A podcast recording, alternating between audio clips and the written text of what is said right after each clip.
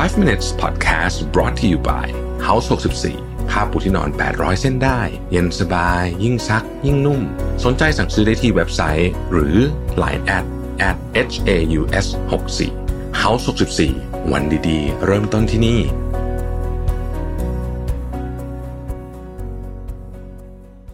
สวัสดีครับ 5 minutes นะครับ วันนี้เอาบทหนึ่งจากหนังสือเรื่อง Spark นะฮะ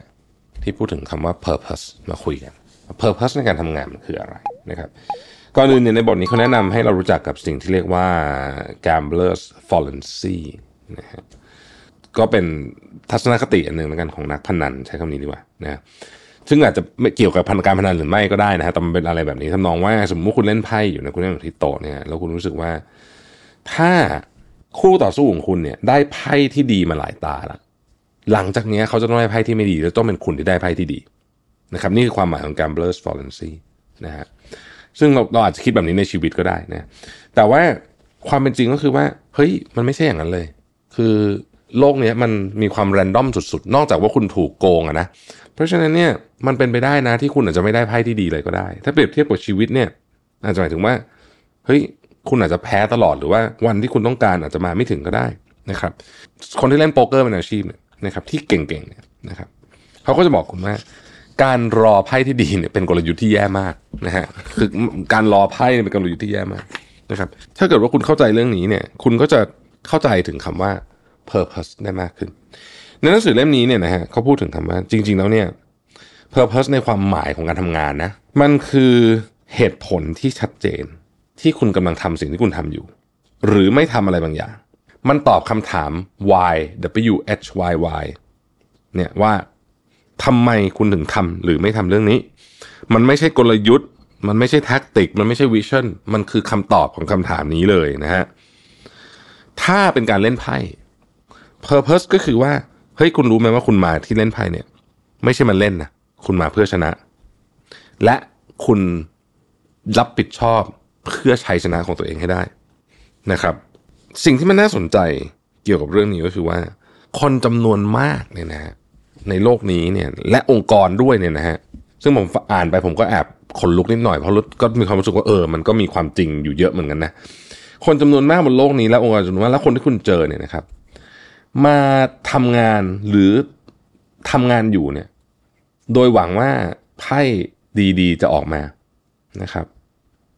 ไม่มี purpose จริง ๆ อย่างชัดเจน หลายคนอาจจะ รู้สึกว่าเฮ้ยเดี๋ยวก่อนสิ แต่ว่าคนเรามันต้องมี purpose ที่มาทำงานก็ต้องมาทำงานเพื่อที่จะหาเงิน support ครอบครัวหรือว่าอะไรต่างๆนะพวกนี้เนี่ยนะฮะอันนั้นไม่ใช่ purpose จริง ๆ ที่เขาหมายถึง ความมุ่งมั่นระดับไหนของสิ่งที่เราจะเอาเนี่ย นั่นนะคือ purpose นะครับเขาบอกว่าทุกคนอยากเล่นไพ่นั้นแหละนะฮะแล้วก็ทุกคนก็อยากชนะด้วย แต่ไม่ใช่ทุกคนที่จะ มีความรับผิดชอบต่อชัยชนะอันนั้น หมายความว่ารับผิดชอบต่อตัวเองเพื่อที่จะชนะนะครับ และก็ไม่ใช่ว่าคนเหล่านี้ไม่กล้าหรือไม่อยากจะทำงานหนักนะ สิ่งที่ดึงรั้งคนเหล่านี้ไปมากที่สุด คือการกลัวความล้มเหลวครับนี่อันี่คือขีดเส้นใต้บทสำคัญของเรื่องนี้เลย คนที่มี purpose เนี่ยจะไม่กลัวความล้มเหลวนะครับ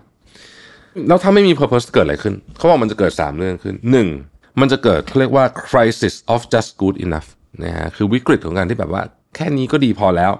นะครับ คนหรือองค์กรที่เป็นแบบนี้เนี่ยก็จะรู้สึกว่าเอาละเราก็ทำประมาณนี้แหละ เราก็โอเคมั้งเราก็ดูแลชีวิตของเราไปได้นะฮะแต่ว่าใจลึกๆอยากทำอย่างอื่นเหมือนกันนะ โอ้โห แต่มันแบบมีภาระผูกพันอะไรเต็มไปหมดเลย เราก็เราก็อยู่ประมาณนี้แล้วกันนะฮะองค์กรก็เป็นได้นะแบบนี้นะครับ แต่ถ้าคนที่มีแรงผลักดันเรื่องเป้าหมายหรือเพอร์เพสชัดเจนมากๆเนี่ยนะฮะเขาจะไม่กลัว เขาจะรู้ว่าโอเค มันต้องเสี่ยงนะมันต้องเสี่ยงมันต้องทำอะไรบางอย่าง เพื่อที่จะเปลี่ยนแปลงจากจุดนี้ ถ้าจุดนี้เป็นสิ่งที่จุดที่เขาไม่อยากอยู่ อันที่สองครับ ที่ที่ไม่มี purpose จะมีกฎระเบียบมากมาย หรือเราเรียกว่าเป็น bureaucratic firm ก็ได้นะครับ คือเพราะไม่รู้จะทำอะไร ก็เลยสร้างกฎระเบียบขึ้นมา เพื่อให้มันเหมือนแบบมันเหมือนมีภาพลวงตาของงานเกิดขึ้น ภาพลวงตาของความสำเร็จเกิดขึ้น นะฮะเต็มไปด้วยกฎระเบียบต่างๆนานาเหล่านี้นะครับองค์กรเหล่านี้ก็จะเต็มไปด้วยบุคคลที่ไม่มีเป้าหมายเช่นกัน ก็จะวนๆอยู่กับเรื่องกฎระเบียบเนี่ยนะฮะอันที่สามก็คือว่าถ้าไม่มีเป้าหมายเนี่ยในบริการและสินค้ามันก็จะโชว์แบบนั้นเหมือนกันว่าไอ้นี่มันออกมานี่มันมาทำไมไว้ product ตัวนี้นะฮะเพิ่มขึ้นมาแล้วก็ไม่ได้สร้างพื้นที่อะไรในในสังคมหรือในในในหรือไม่ได้สร้างความเปลี่ยนแปลงอะไรเกิดขึ้นดังนั้นเขาเลยบอกว่าเฮ้ยการจะมีเป้าหมายเนี่ยนะ คำว่า purpose เนี่ยจริงๆเนี่ยนะมันคือการตัดสินใจ ตัดสินใจที่จะกล้านะฮะที่จะทำในสิ่งที่คุณคิดว่าควรจะต้องทำเพราะแบบนี้จะทำเรื่องนี้นะครับ โดยไม่ต้องอาศัยการยินยอมจากคนอื่น หรือการเชื้อเชิญจากคนอื่น คุณตัดใจทำก็คือทำนะฮะแล้วก็ยอมรับว่ามันจะมีความล้มเหลว มันจะมีความเจ็บปวด มันจะมีความเสี่ยงเยอะแยะเลย แต่ถ้า purpose มันเข้มข้นจริง ๆ คุณก็จะทำมันอยู่ดีนะฮะนี่คือความหมายของคำว่า purpose ไม่ใช่รอให้มีไพ่ที่ดีแจกมาถึงคุณนั่นเอง ขอบคุณที่ติดตาม 5 minutes นะครับ สวัสดีครับ วันดีๆ เริ่มต้นได้ที่ House 64 ผ้าปูที่นอน 800 เส้นได้ เย็นสบาย ยิ่งซัก ยิ่งนุ่ม สนใจสั่งซื้อได้ที่เว็บไซต์ หรือ Line at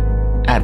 h a u s 64 เพียงกรอกโค้ด 5 minutes รับส่วนลดทันที 100 บาท เมื่อซื้อครบ 8,000 บาทขึ้นไป พิเศษภายในเดือนกันยาถึงตุลาคมนี้เท่านั้น